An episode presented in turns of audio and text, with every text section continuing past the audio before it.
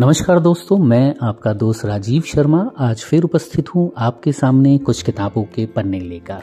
दोस्तों, इस दुनिया में कई लोग ऐसे हैं जो हमेशा कई चीज़ों के बारे में दुखी रहते हैं, शिकायत करते रहते हैं, बिना इस एहसास के कि वो कितने खुशकिस्मत हैं।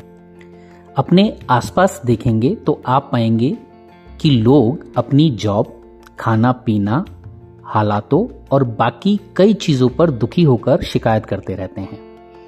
दोस्तों, ऐसा अक्सर इसलिए होता है क्योंकि लोग उन चीज़ों पर ज़्यादा फोकस करते हैं जो उनके पास नहीं है, बजाय इसके कि उनके पास क्या है, जिसके लिए उन्हें शुक्रगुजार होना चाहिए।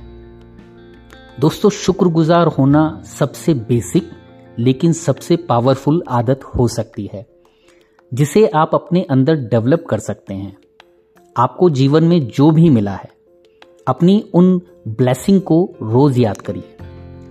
आप अपने माइंड को हर चीज़ में पॉजिटिविटी ढूँढने के लिए ट्रेंड कर सकते हैं। और साथ ही आप चीज़ों के पॉजिटिव साइड को देखना और जीवन के प्रति ज़्यादा खुशनुमा रहना भी सीख सकते हैं। दोस्तों, इसमें जो इस के जो लेखक हैं, उनका नाम जो है वो अमन है। अमन ऑफ़िस में काम करते हुए उनको एक ऐसे बॉस मिलते हैं जिनसे उनकी कभी नहीं बनी। हर बात पर उनके मतभेद थे, जिनके साथ काम करना बड़ा मुश्किल हो रहा था। और क्योंकि मैनेजर उनसे ज़्यादा बड़ी पोजीशन पर थे, इसलिए हमेशा उन्हीं की बात मानी जाती थी। कई महीनों तक का अमन ने अपने मैनेजर के एक्शन से अपने मूड को खराब और नेगेटिव होने दिया। अमन को खराब लगता था और वो अपने बॉस की चुगली इधर उधर किया करता था। अमन को काम पर जाने से नफरत होने लगी और अनजाने में वो यूनिवर्स में अपनी नेगेटिव थॉट्स भेजता जा रहा था, जिससे अंत में चीज़ें बद से बदतर होती जा रही थी। अमन ने इसके बाद अपने मैनेजर से दूरी बनाना शुरू कर दिया। वो अब यही कहते थे कि उनके मैनेजर में लीडर होने के स्किल ही नहीं है, ना ही बाकी कोई खूबी है। पर इससे भी उनकी सिचुएशन में कोई सुधार नहीं आया। लेकिन जब अमन ने एक स्पिरिचुअल गुरु से वीडियो देखने शुरू किए, तब उन्हें एहसास हुआ कि कैसे उन्होंने अपनी एनर्जी गलत चीज़ों पर बर्बाद कर दी। उन्होंने अपना समय प्रॉब्लम पर फोकर फोकस करने में बिता दिया था, बजाय उसे सॉल्व करने के। तो अब अमन ना सही तरीका अपनाया और चीज़ें बदलने लगी। अमन अपनी हाई सैलरी वाली जॉब के लिए बेहद शुक्रगुजार थे, और जब भी मौका मिलता वो इसे एक्सप्रेस ज़रूर करते थे। इसी वजह से अब वो जीवन की सभी सुख सुविधाओं को एंजॉय कर पा रहे थे।